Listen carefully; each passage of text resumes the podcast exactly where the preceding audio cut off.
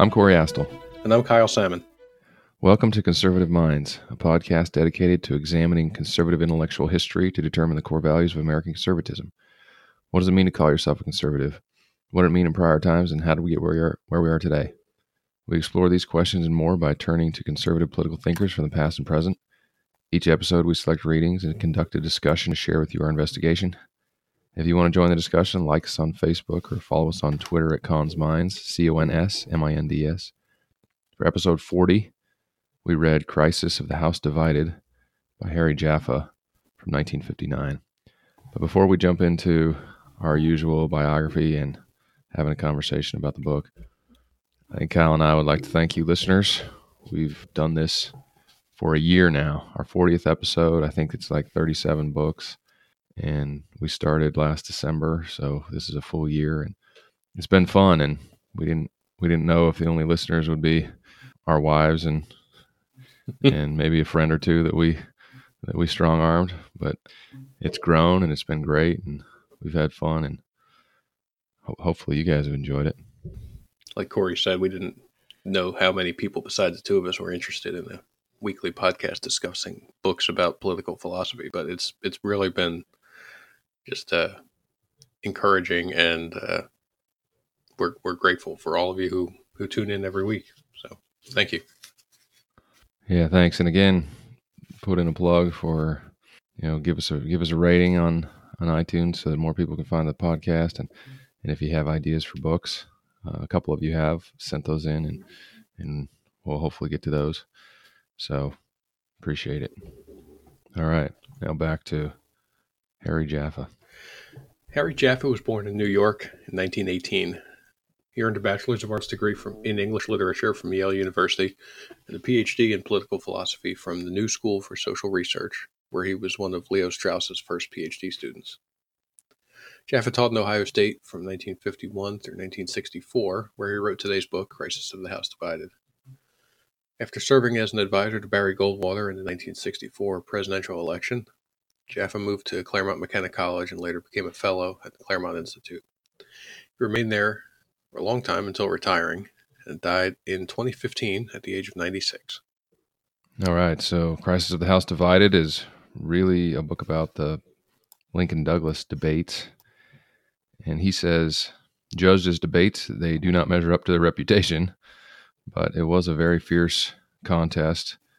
Uh, he said, approximating the character of a revolution and immensely important for the furthering of the breakup of national the national parties and drawing the nation toward the Civil War. Jaffa says if a Democrat had been elected in 1860, whether it was Stephen Douglas or another Democrat, it is improbable in the extreme that succession would have followed. And so the issues at stake were the fundamental issues in American politics at the time. The Lincoln Douglas debates are concerned with, he says, one great practical and one great theoretical question. The practical question was whether federal authority may or should be employed to keep slavery out of the federal territories. So the, the, the kind of background for this too is that until in about 1820, Congress passed the Missouri Compromise, which sort of divided the remaining territories in half and said these ones below would be allowed to have slavery and these ones above wouldn't. And that was sort of the, the state of the slavery question for more than 30 years and it was it, it produced a sort of balance in the Congress and a balance among the states that neither one of them was going to overwhelm the other.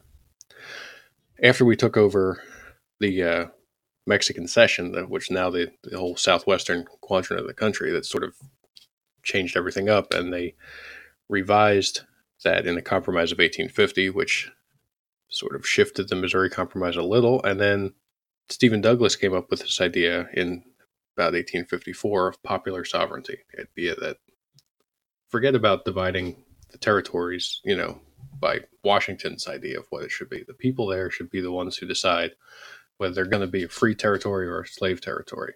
And this really outraged a lot of people in the North who, up to that point, had said, well, at least this part of the country, there's not going to be any slavery. Now, places like Kansas and Nebraska, which had been closed to it, were now possibly going to be open to it. Um, if the settlers there voted for it. And what and this idea so splintered the the two parties, which had both been kind of trying to straddle the divide on slavery and be national parties. The Whig Party was destroyed essentially. The Southern Democrats and Northern Democrats were not getting along, but they were still one party for a time. And what started to rise out of that was what became the Republican Party, dedicated to stopping the expansion of slavery. So by 1858, uh, there's a Senate seat open in Illinois. Stephen Douglas is running as the Democrat, Lincoln as the Republican. And they have these debates around the state. And what's interesting is, of course, back then, senators were elected by state legislatures. So they weren't directly elected by the voters, but the voters were certainly taking into account the Senate race when they voted for their legislature. So this was sort of a it, it's something that would be unusual today is you know making having these debates in front of people who can't actually vote for you, but indirectly they did vote for you, and that was probably the big issue in the state legislative election that term. And the big issue within that was should slavery be expanded? By the time Jaffa's writing, the sort of revisionist historians were questioning whether this was such a big deal. This this particular series of debates, like did we did we only really talk about because the man who lost that Senate election at 58 went on to win the presidency in 1860 and became this transformational figure in American history. And you know, a lot of the the, uh, the new school of historians in the 50s were saying that that's the only reason we care about this. There, you know, everyone was debating things around the country. This wasn't a particularly important debate. And Jaffa uh, pretty vehemently objects to that and talks in this whole book about how this was about the fundamental issue of American republic, about American democracy, about what it meant to be an American. You know, whether the, the Declaration of Independence promise of all men being created equal was something that meant anything, and if it did, how was it going to be fulfilled? And that was all wrapped up in what people were talking about in 1858 and what these two men in particular were debating as they ran for Senate. Yeah, Lincoln says the rights enunciated in the Declaration were understood by its authors to apply to all men, Negroes included. Jaffa says for Lincoln, the issue is whether the American people should believe that all men are created equal in the full extent and true significance of that proposition. So Lincoln says the central idea of our political opinion is the equality of men, and until that matter, that central idea was settled, all peripheral questions really needed to be held in abeyance. Like just like today, there's many other issues that they had they were dealing with uh, to do with you know transportation and society and whatever. But what Jaffa's arguing is that this was a transcendental argument because what Lincoln was trying to argue is that all of those other issues may be important, but we can't get to those until we decide, you know, what does the Declaration really mean? What does all men created equal actually mean?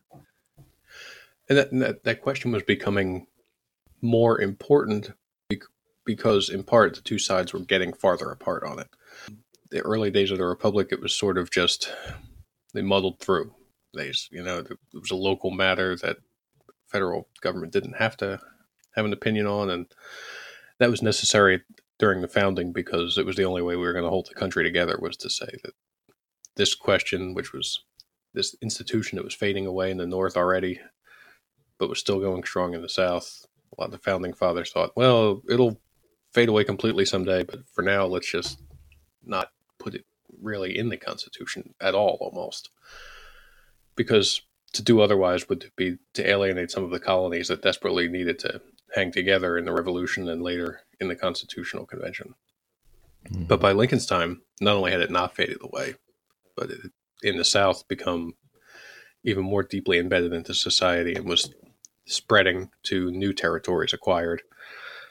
And the one of the other besides the Kansas Nebraska thing that that Douglas started in 54 one of the other galvanizing factors in that time was the Dred Scott decision in 1857 which we today we hear mentioned usually as the Supreme Court's worst ever decision and what it did was say that you know the and today it seems normal for a big issue to be settled by the Supreme Court which back then that was not the case usually Congress and you know, together with the president and the state legislatures, work to settle our political differences because that's how a republic's supposed to work.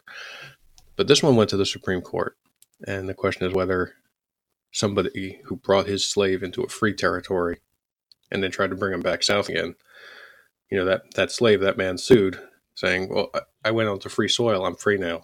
You know, you you can't bring me back." And the court said no, because of the the property rights that are protected in the Fifth Amendment. And then they went kind of further and said that Congress could never bar slavery in the territories, something they had done since even before the Constitution was written. Said that 60 years of, of past practice was all unconstitutional. You can't bar slavery in the territories because that would be taking away somebody's property. And that, you know, the, the, the men and women and children who made up that class of property uh, could never have rights in the United States. So it, this was a pretty controversial opinion, even in 1857. And um, it, again, the people who were already mad about undoing the Missouri Compromise were now, you know, beside themselves, and really, it galvanized the abolitionists, and you know, contributed to the fact that this new party that was forming among them was now poised to possibly win the Congress. And when they nominated Lincoln against Douglas, who would come up with the popular sovereignty idea, it was it, set up this clash right away.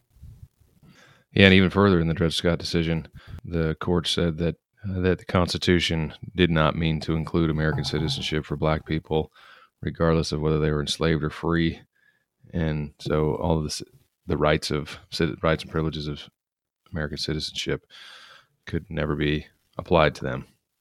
Which you know Lincoln said that's farther that that moves farther than anyone um, had had ever, argued before. That that the the court and uh, Stephen Douglas were now arguing that that black people not only couldn't vote, but now what we're saying is they're actually not basically they're not people. They're not men. They don't count as humans, which was even farther than the than the society had gone up to that point.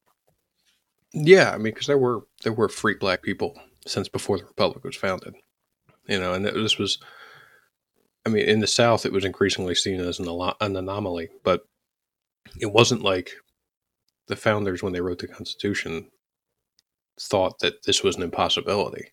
You know, it was unusual for a black person to be free in those days, but it wasn't like Lincoln was saying. This is some craziness that came that came up a few years ago. It was a fringe theory that when the once the court adopted it, uh, all of the people who promoted the slave power in the South said, "Yeah, yeah, sure. We've always thought this, yes." and this is something you see today too. I mean, you know, politicians will latch on to something they call uh, the Overton window. Sometimes the, the idea of moving the, the the frame of the debate in one direction or the other, and we act like this was always the case. I mean, you could see it with like the open borders stuff that's taking over the Democratic Party. Whereas like four years ago, no one was saying we should have open borders. Now they're saying they won't say those words, but they'll say, "Well, we shouldn't arrest anyone for sneaking over the border," yeah. which is the same thing. Yeah. You know, that's like that was just, if you said that if you said that when President Obama was running, should we arrest people for coming over the border? He'd say, "Yeah, of course, it's against the law." But now to say that in the Democrat Party puts you like, oh, you're practically a Republican. So, I mean, issues do shift like as and fringe ideas do get adopted, but to those who haven't shifted, it seems insane. And that's, mm-hmm. I think, how it seemed to Lincoln. It's like, this is not uh, anything we've ever agreed on before. And now people are talking about it like, oh, yeah, of course, they can't be citizens. We know this. So one of the one of the uh, uh, focuses in, in the debates was uh, in the second debate at Freeport, Illinois. Um, Lincoln put it to Douglas and said, "Well, look, you've said that the people in these territories get to vote. The Supreme Court says they don't even get to vote. It's it's slavery always. So which is it? And I think that Jaffa puts this as a very important philosophical distinction that had practical effects. Douglas hemmed and hawed, as, as politicians are wont to do. You want support from people who agree to both sides. But ultimately, he said that the people get to vote and that maybe Congress can't bar slavery, but the territorial legislatures did. And that made him it still didn't win over any Republicans for him because he's still saying we're going to let slavery spread to states where it never was meant to be. And it also made the South mad at him because they're saying, "Whoa, we just won this big victory in Dred Scott. Now you you want to give it away."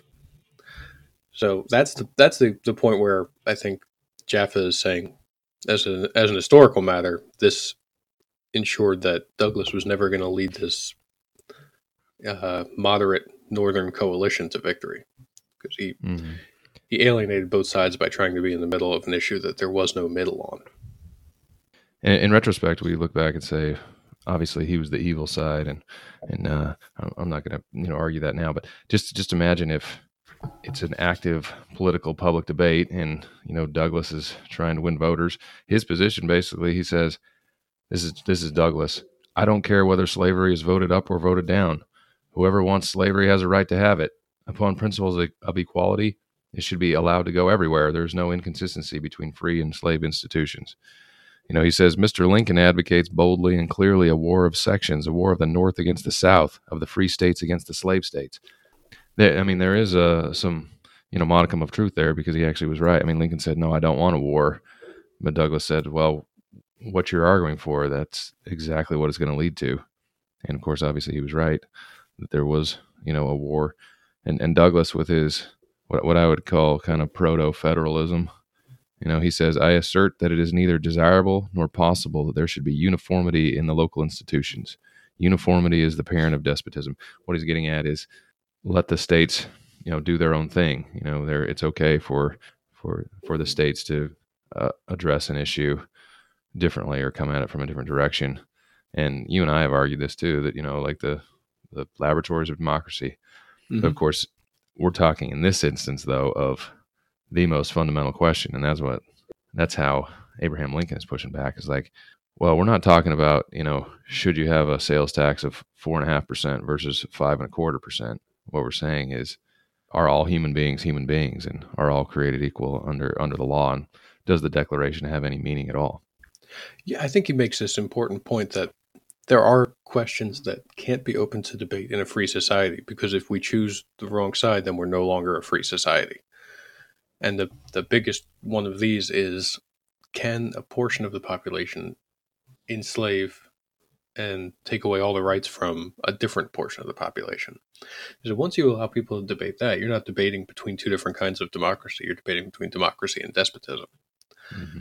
And that obviously slavery in this country was white slave owners and black slaves.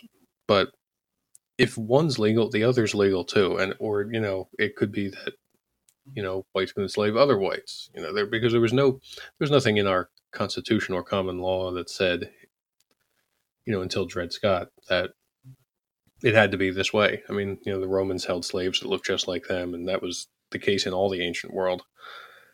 So he's saying if if if slavery is allowed, then it anything is allowed. Any any portion of the population can disenfranchise another portion. At that point, it could even be a minority disenfranchising a majority. Like in by 1860, there were two or three states that had black majorities and that black majority was fully enslaved South Carolina, Mississippi, and, and Louisiana. So at that point, I mean, you're talking about a small fraction of the population had completely disenfranchised a large fraction. Mm-hmm. And he's saying if that's allowed, yeah, people voted on it, but I mean, first of all, not everybody voted on it, but second of all, that you can't call yourself a free country if that's allowed. That that that was that was his point. There are some things that are so far that even if the means to achieve them is popular vote, popular sovereignty, that's not the highest goal. You know, Douglas puts popular sovereignty at the top, saying whatever the people vote for, like like that quote you read, Corey, that you know, I don't care which way they vote, as long as they vote, that's that's democracy. That's what we're here for. Uh, and Lincoln saying there are things higher than democracy. Democracy is how we get to these good things. You know, these democracy is how we protect our rights. But if democracy is used to destroy rights, then it it's improper. It's not it's not something a free people can do. And, and Lincoln's argument, I think, rings very true to all of us in contemporary America because, I mean, I guess we could probably say because he won the argument, but Jaffa has an extended discussion about the frame of mind of folks during that time. He says the idea of the equality of all men within the 18th century horizon related to the idea of the state of nature. Remember that we're going back to Locke again. Locke is so central to the American founding. I we really encourage you to go back and listen to that episode. I think episode four. But uh, Locke posits this pre-political state in which there's no government. Again, where people are individual actors. The reason that they come together to form government is for protect their their person and protect their property.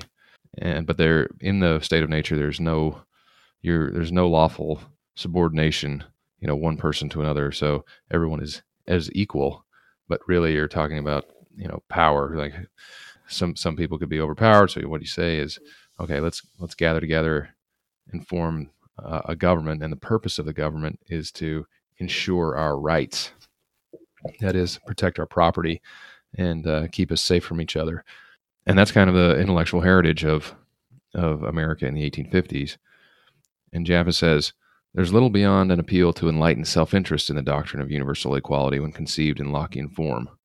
No man from the strictly Lockean standpoint is under any obligation to respect any other man's unalienable rights until the other man is necessary to the security of his own rights. In other words, the state of nature, this pre political state posited by Locke, it doesn't actually, I mean, the, the thrust is not let's come together and you know build a more just society instead it's like let's come together and form this kind of loose union and what we'll do is we'll agree to to help one another and form this government to keep the bad actors from acting uh, harming my property or harming me. Um, but in the in that pre-political state, actually, you know, Locke even said that it was anyone's right to kill anyone else who was trying to you know take your property or something like that.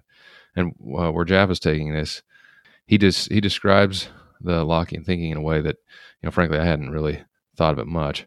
But he says the Lockean idea of a right to liberty meant that no one can consistently appeal to my sense of right to give up my liberty, but it does not mean that a man who enslaves another violates the enslaver's sense of what is right. In other words, like it's not immoral for me to enslave someone else, and it doesn't, as the enslave, you know, as the slave owner, let's say, I'm not violating any broader, um, you know, metaphysical value. Instead, it's just a matter of well, we had government to stop each other from kind of doing this. But if if the government agrees, like, okay, well, this group, yeah, they don't get all the rights, then that's fine, uh, you know, under the Lockean framework, because really what we're trying to do is basically keep yourself safe.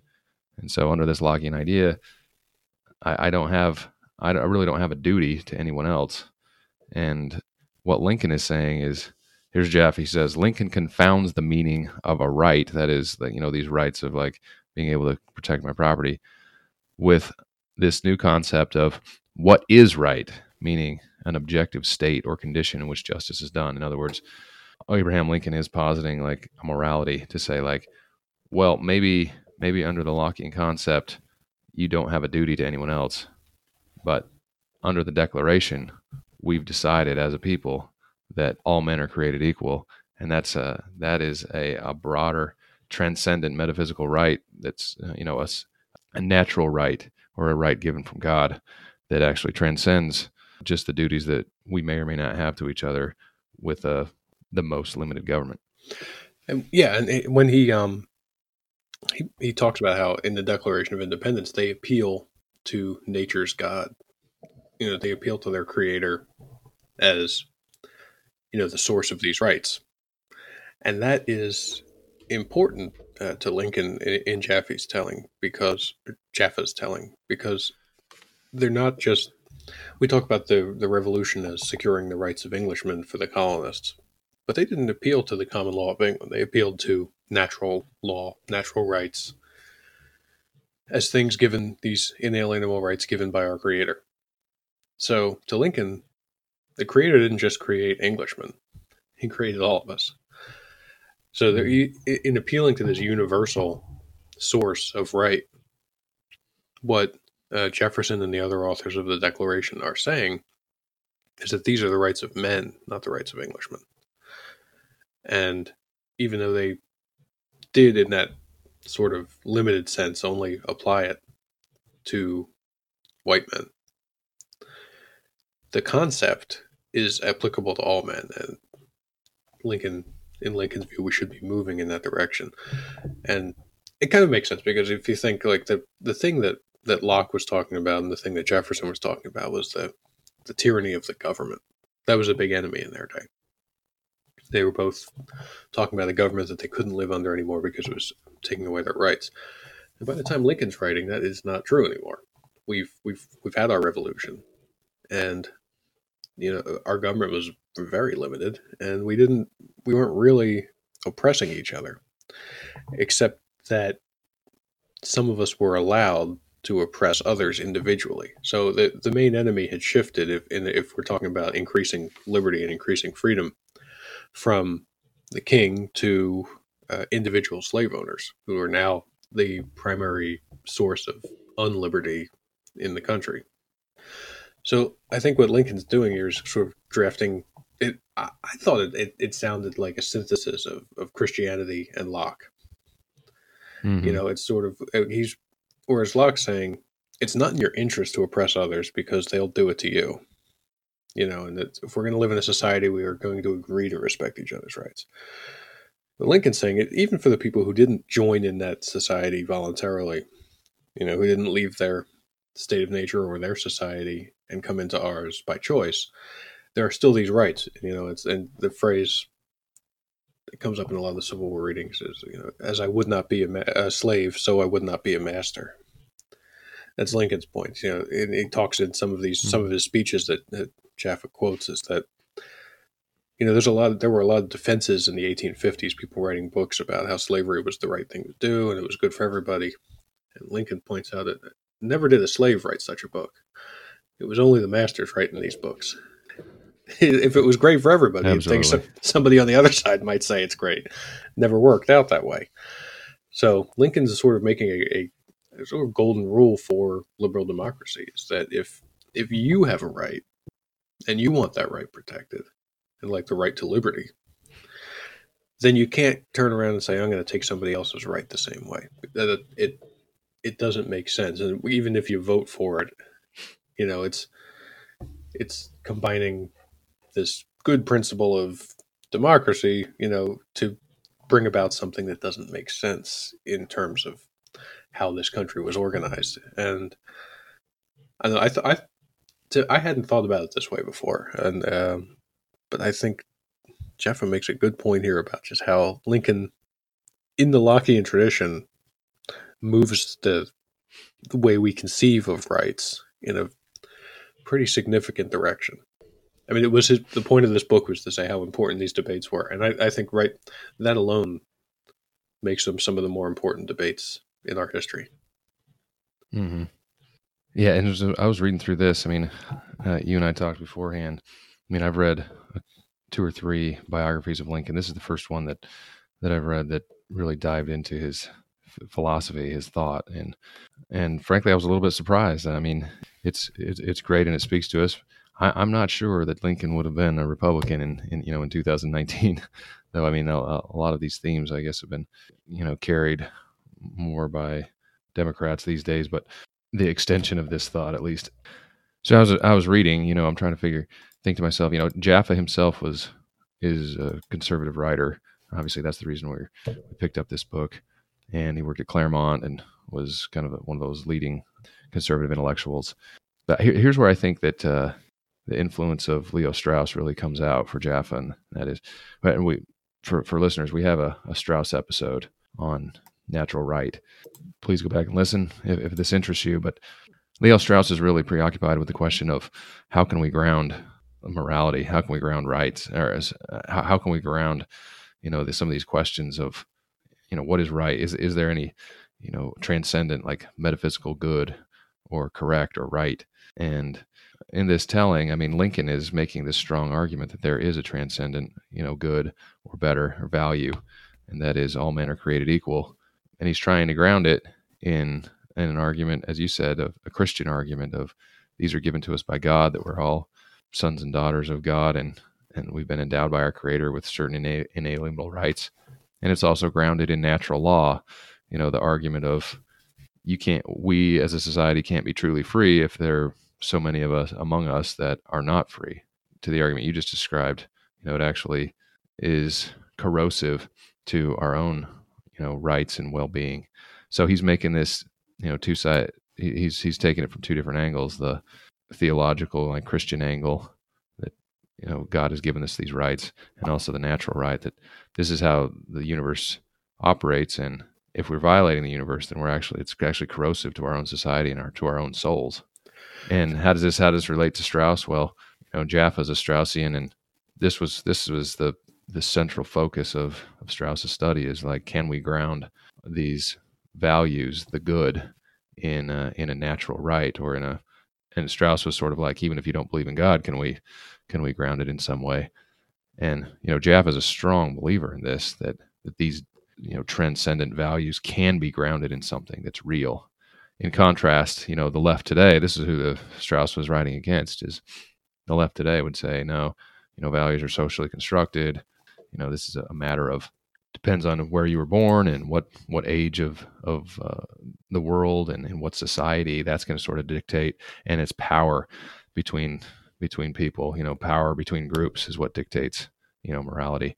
But i think what jaffa would say is and lincoln like well if you say that well then how can we make this strong argument that the declaration is transcendent is grounded in something real that actually does create obligations on on one another in a society yeah, and I, I think part of what makes it conservative too is it, it's a precursor of what would become that liberal, classical liberal tradition, like we talked about when we read the von Mises book. The idea that he talked about liberalism as the first political philosophy that didn't include class rights. You know, everything that came before it, it was, well, the king can do this, but you can't. Or, you know, the mm-hmm. aristocracy can do this, but you can't. Liberalism was this liberating idea that rights are things possessed by every human being and that that's what what Lincoln's drawing on here, even more than Locke did, and even more than Jefferson and the and the other founding fathers did, is that there's a universalism to rights, and yeah, there's they're they're grounded. They're not just because that that that Straussian idea is what you hear people talk about rights today. It's often uh, what they often mean is a benefit you know that's not really a natural right you know people talk about yeah, right yeah. to healthcare like what what does that mean like that means they want money to pay for stuff they want know, they want to come from other people that's not rights in the way that anyone's really talked about rights before uh, the classical liberal idea of right is something that we can't that nobody can take away from you something that you're born with as a as a matter of being human and it is and and i think the the big contribution of, the, of Strauss and his disciples, including Jaffa, is that that doesn't, you know, we can talk about them as coming from God, but even for those who don't believe in God, we can talk of rights as existing. Mm-hmm. And I think Jefferson struggled with that, you know, as a sort of deist or whatever his religious background was, you know, as he's coming out of that, the tradition that is, you know, the, the Enlightenment was still a nominally religious movement. You know, the people, whether they all believed in God or not, they all said they did. So, in Jefferson's time, this was a kind of a, a problem, and in Lincoln's time, he's you know he's he draws on religious themes, but he's also talking to people who might not be that religious themselves. And how do you how do you make the same argument to the same people? If rights are universal, then they should be universal and they should be true whether or not you're a member of this religion or that or, or none. Mm-hmm, mm-hmm. And I, I, that that that I, to me is what places this this book and Lincoln's ideas in on what would today be called the right rather than the left. Yeah, yeah, good stuff. I agree with that. Uh, oh, there's one other piece that I want really wanted to talk about, and that is I kind of labeled it in my notes like Lincoln on statesmanship because he says, uh, you, you know, they had the same you know issues then as we do now of you know they had abolitionists who were critical of lincoln you know it's kind of like let's not slow walk this. This is an evil. We've identified it as an evil in the world. We need to eradicate it right now with no patience. And today obviously we have that too right there's mm-hmm. on the, there's a radical left who's who would say like you know whatever the social issue of the day you know uh, I was just listening to a podcast, a guy talking about it in the context of of eating meat. You know, like this is this is a an extreme evil that needs to be eradicated now. like, whoa, yeah. um, but uh, anyway, Lincoln, that's not the way he approached the world. He says, uh, to know what is good or right, to know how much of that good is attainable, to act to secure that much good, but not to abandon the attainable good by grasping for more. Now, this is Jaffa. Lincoln's task from 1854 on was to place slavery on a course to extinction. His policy was to proceed one step at a time. Here's Jaffa again. The opinion of the governed, unfortunately for the utopians, so he's going to call them the utopians. We call it like, you know, radical left or radical social justice warriors, um, does not always favor the full and unequivocal achievement of goals. So, in this sense, he has kind of a, a strain of Burke in him, too, you know, Mhm. a very pragmatic, practical. You know, that, that could be part of conservatism, too. Burke didn't say, no, we can't change society. And no, there are not areas that we need to strive to repair but instead he's like let it let it build organically you know let's let's do it one step at a time you know slowly but surely uh, which really speaks to me. But uh, lincoln today you know if he were on the debate stage with the other um, you know 29 social justice candidates for the, the democratic party today you know he'd be i mean he's he would be more like you know the the bennet or the you know governor from montana or whatever you know basically like we don't want to hear from you. We want you we immediately want the folks crossing the border we just want that to be legalized now and give them health care. And he, he's he, he may or may not agree with them be like yeah maybe that needs to happen but we're going to do it one step at a time. And to me this is just really admirable about lincoln and of course it played it played out in his you know orchestration of the civil war and then also like bringing the union back together. I mean he really had a serious pragmatic streak of both on the one hand having deeply held philosophical views about how the world should work and about equality and about uh, treating all all humans the same while at the same time th- having a, a pragmatic streak of like that's where i want to get but it might take a 100 years to get there we, we need to take the first steps today in order to move in that direction Yeah, and another thing that sets him apart from the, the modern day radical is he saw this country doing something he thought was evil in, in, in slaveholding. But he didn't think that made the founding principles of this country evil. right yeah, yeah. He thought that we weren't living up to them and that that was the evil. Uh, but the principles themselves were good. And I think that's a debate you hear today is you hear a lot of people look at some of the history of the country and see stuff that wasn't right and say the whole thing's messed up, should be torn down. These principles are bad because look what happened under them. You know, sometimes people behaved badly, sometimes laws were bad. So obviously it's all bad. Knock it down, start over. And for Lincoln and for modern conservatives, you can say, look, obviously we weren't perfect. Obviously, we were far from perfect. We did some stuff that was pretty reprehensible, but look, we're moving in the direction of really realizing these principles, these high principles that were never realized in the day by the people who wrote them or the generations that came after, but we're so much closer now to that than we ever were. hmm And it's um one of Lincoln's things. Uh, one of the quotes Jaffa had was um, Lincoln talking about Christ telling his disciples to be perfect as your Father in heaven is perfect. Well, you know, all Christians want to be like Christ, but none of us ever has been. You know, it's a, it's Yeah. a it's a it's an unattainable goal, but it's one you should still aim at. I think, and that was the message of it. It's like, well, we know everyone's going to fall short. Everyone's going to mess up. Some are going to mess up really bad. Others are pretty good folks, but you know, we all have flaws and we all make mistakes and or even do things on purpose that aren't right. And I think Lincoln is applying that to the Declaration too. It's like, look, this is a this principle that all men are created equal is so good and so pure that we're all falling short of it. But that doesn't mean we shouldn't try to get closer to it. You know, and that sort of like limits in calculus where you never quite get to the thing, but the the graph approaches it. You know, it's we're Mhm. we're moving that way. We want to get closer with every generation. But the fact that we don't get there this year or next year or maybe ever doesn't mean that the idea is bad. Yeah, and, and imagine an absolutist position at the at the original founding. You know, I remember in uh, John Adams' biography. I mean, he he also deplored slavery, thought it was an evil, thought it was a, a pox on the entire country. But at the same time, like, what are the fruits of of that experiment? You know, that we did have for the first time in the history of the world, a country founded on an ideal, and even though it was not anywhere near close to you know fruition at that moment, at least they had it.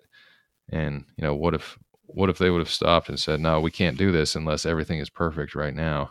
You know, we have this evil; it has to be eradicated. Otherwise, there's no way we can move forward. Well, I mean, I think that it led to something good, and it's getting better. You know, and in 20 or 50 years, and hopefully, it's even better. I mean, that just really strikes strikes mm-hmm. me. And Jaffa was very, you know, pointedly, you know, making this argument that don't let the, you know, the perfect be the enemy of the good. Yep, it's um, it's something we should bear in mind. It, it, it applies as much to our time as to Lincoln's, even though we've made so many improvements since his day, due in part to his actions. I mean, in his leadership in the war and, and in the fight to end slavery. That such flaws as we still do have we should work to mend, but not, yeah, not throw the baby out with the bathwater, as, as so many of our more impulsive left wing commentators want to do these days. That, you know, we, we should. The vision of this country is good and, and it is pure and it is something that should inspire all mankind. And I realize that it doesn't. I mean, that was the uh, it was the universalist uh, question we discussed in the Huntington episode. Not everyone does like our values, but you know, as for, as for us here in the West, these are good values that inspire us. and are part of our cultural mm-hmm. tradition, and as far as we're concerned, they're right. The question is, how well do we live up to them? Not whether we should knock them all down and you know try to build some socialist utopia. Very good. I think that's a good note to end on. That's uh, Harry Jaffa. We'll catch you next time.